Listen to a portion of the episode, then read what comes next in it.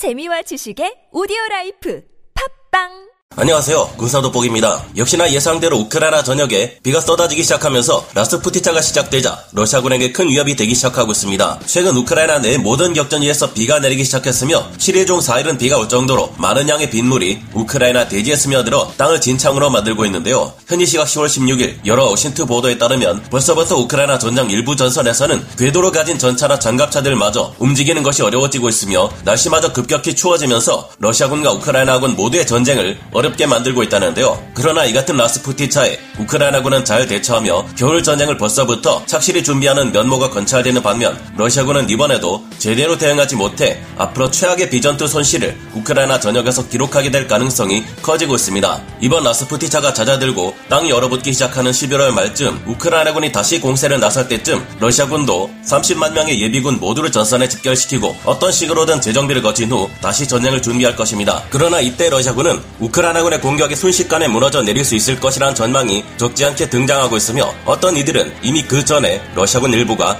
알아서 무너져 내릴 것이라는 추정도 내놓고 있는데 그 이유는 뭘까요? 라스푸티차는 야지로 기갑 부대들이 움직일 수 없게 만드는 만큼 공세에 나서는 쪽에 더 불리하기 마련인 것으로 알려져 있죠. 지난 3월 초 라스푸티차 때 대공세를 반복했던 러시아군은 엄청난 고생을 해야 했는데 지금 다가오고 있는 라스푸티차에서는 반대로 공세에 나선 우크라이나군이 더 유리하고 러시아군이 최악의 상황에 놓이게 되었다고 평가하는 이유가 뭔지 알아보겠습니다. 전문가는 아니지만 해당 분야의 정보를 조사 정리했습니다. 본의 아니게 틀린 부분이 있을 수 있다는 점 양해해 주시면 감사하겠습니다. 우크라이나의 습하고 추운 겨울이 양측 군대 위협적인 이유는 단지 양측 기갑 부대 기동을 방해하는 라스푸티차 현상 때문만은 아닙니다. 지금의 라스푸티차가 방어군 입장인 러시아군에게 오히려 더 최악의 악수로 적용할 수 있는 이유는 첫째로 러시아군의 참호 상태가 라스푸티차에 전혀 대비가 되어 있지 않다는 점, 둘째로 러시아군에게 방한 방수용 군복이나 전투화는 물론 의약품 마저 제공될 기미가 보이지 않는다는 점을 들 수 있는데요. 우크라이나 지역에서는 매년 10월 중순부터 11월 초까지 그리고 3월에서 4월 초까지의 기간 동안 강우량이 급증하는데 평평하고 높낮이에 별다른 차이가 없는 우크라이나의 지형 조건 때문에 이때 대지가 빨아들인 빗물은 사라지지 않고 남아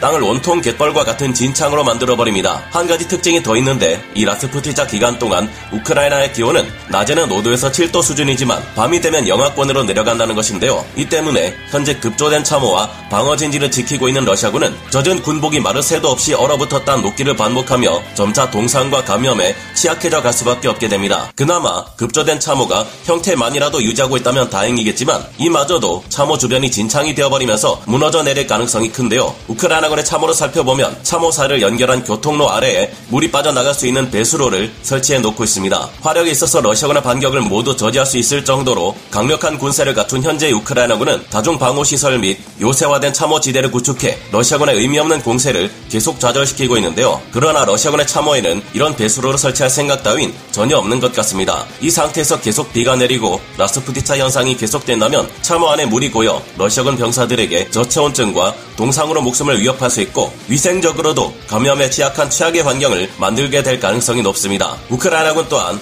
라스푸티자 현상으로 인해 고통을 겪는 것은 마찬가지가 아닐 수 없겠지만 러시아군의 상태보다 훨씬 잘 대응할 수 있고 이들은 이미 지난 8년간 돈바스 전쟁을 지속해오면서 구축된 요새화된 방어진지 안에서 효과적으로 버틸 수 있습니다. 이처럼 라스푸티차로 인해 양측 군대 기동이 제한되는 상황 하에서는 주로 포병의 포격전과 경보병 부대의 전투가 지속될 가능성이 높은데요. 궤도 차량이 뻘밭에 갇혀 움직일 수 없으니 공세에 동원하기 어렵고 만약 전차들을 동원해 공격한다고 해도 상대방 측은 뻔히 예상되는 단단한 기동로 주변에 매복하고 있다가 지나가는 적 전차와 장갑차들을 제블린과 같은 휴대용 대전차 미사일로 쉽게 파괴할 수 있기 때문입니다. 그러나 지난 3월과 달리 현재 우크라이나군은 미국으로부터 20문의 M14 하이마스 다연장 로켓과 M270 MLRS 수십 대는 물론 기존의 각종 포병 전력과 화력 자산에 정밀 유도 포격이 가능한 무서운 무기들로 러시아군의 탄약고와 핵심 시설들을 모조리 파괴하고 이제는 러시아 포병을 직접 사냥하고 있는 중입니다. 우크라이나가 가진 장거리 포격 자산들이 정밀 포격을 실시할 경우 러시아군은 이에 대항할 수 있는 화력 자산이 거의 없어서 일방적으로 당하고 있으며 우크라이나군은 각종 드론과 러시아군에 비해 크게 앞서 있는 감시 정찰 정보를 통해 러시아군의 포병이 공격할 수 없는 더 먼 거리에서 손쉽게 러시아 포병을 쉽게 제압할 수 있는 상황인데요. 우크라이나군은 겨울 전쟁에 대비해 나토로부터 이미 최소 20만 세트 이상의 방한복을 보급받았고 추가로 방한 물자들과 의약품들까지 제공받아 전선에서 싸우고 있는 야전 부대들에 지급하고 있는데요. 반면 러시아군은 이제서야 자신들의 예비군 창고에서 150만 세트나 되는 전투복이 갑자기 어디론가 사라졌다는 것을 눈치챘습니다. 현재 시각 10월 2일 러시아 국가두마 국방위원회가 밝힌 바에 따르면 러시아가 30만 명의 예비군을 우크라이나 전장에 투입시킨다는 동원령을 선포하자마자 150만 세트나 되는 숫자의 전투복이 갑자기 어딘가로 사라졌다고 하는데요. 현재 정확한 이 군복들의 행방은 알 수 없지만 아무래도 뿌리 깊은 러시아의 방산 비리 때문에 사라진 것으로 파악되고 있습니다. 이 때문에 막상 동원 중인 30만 명의 예비군을 위한 전투복이 없는 러시아는 비상이 걸렸는데요. 러시아는 당장 국내 전투복 생산 업체들에게 긴급하게 전투복을 대량 생산할 것을 요청했고 티르키예 등의 국가들에게도 전투복을 긴급 수입하고 있습니다. 하지만 예산 부족과 우크라이나 전쟁을 반대하는 해외 국가들의 협조 거부로 인해 전선에 투입되는 러시아군 병사들을 위한 전투복 지급이 어려워지고 있습니다. 이런 와중에 방수가 되는 방한복을 바라는 것은 지나친 사치겠죠. 이런 이유들로 불리한 전투를 수행하며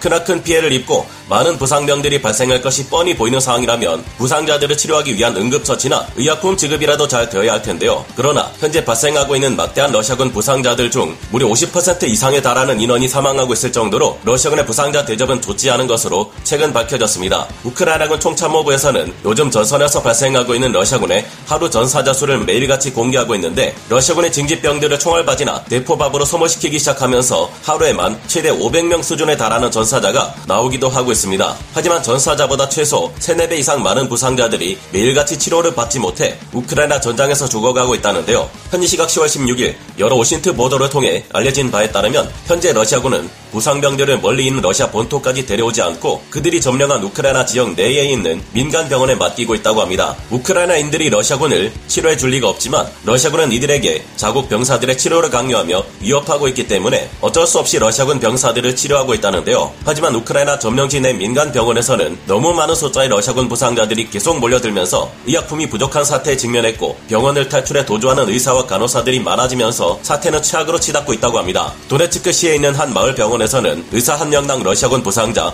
100명을 치료해야 할 상황이며 토크마크시 내의 모든 병원들, 다른 우크라이나의 민간 병원들까지 너무 많이 몰려드는 러시아군 부상자들을 감당하지 못해 패닉에 빠져 있습니다. 최근 공개된 한 여성의 SNS 게시물을 보면 사실상 러시아군이 현재 전장에 투입되는 예비군 부상자들을 치료해주기 위한 조치가 아예 전무한 수준 이라는 것을 알 수 있는데요. 이 여성은 최근 러시아 경찰이 끌고 가 우크라이나 전장에 강제로 투입시킨 한 예비군의 아내입니다. 그런데 이 아내는 우크라이나 전장의 남편과 통화하며 그가 최대한 많은 봉대와 소독약, 응급 의료 키트, 그게 없으면 대체품이라도 좋으니 무엇이든 의료기구를 구매해서 보내달라는 요청을 했다고 밝혔습니다. 이 같은 이들이 많아지면서 현재 러시아 내 응급 의료 키트의 가격은 상상을 초월할 정도로 치솟고 있다는데요. 우크라이나 내 병원들뿐 아니라 러시아 본토의 병원들에서도 난리입니다. 이제 겨우 1만 7천 명 정도의 예비군이 전장에 투입되었는데 나머지 28만 3천 명의 예비군이 모두 전장에 뛰어들게 되면 러시아군의 부상자 수는 정말이지 어떻게 해볼 엄두가 나지 않는 수준이 될 텐데요. 이제는 러시아가 동원령으로 인해 강제로 끌려온 예비군들을 우크라이나 전장에 투입하면서 의료품은 알아서 구해가라는 어이없는 지시까지 내리고 있다고 합니다.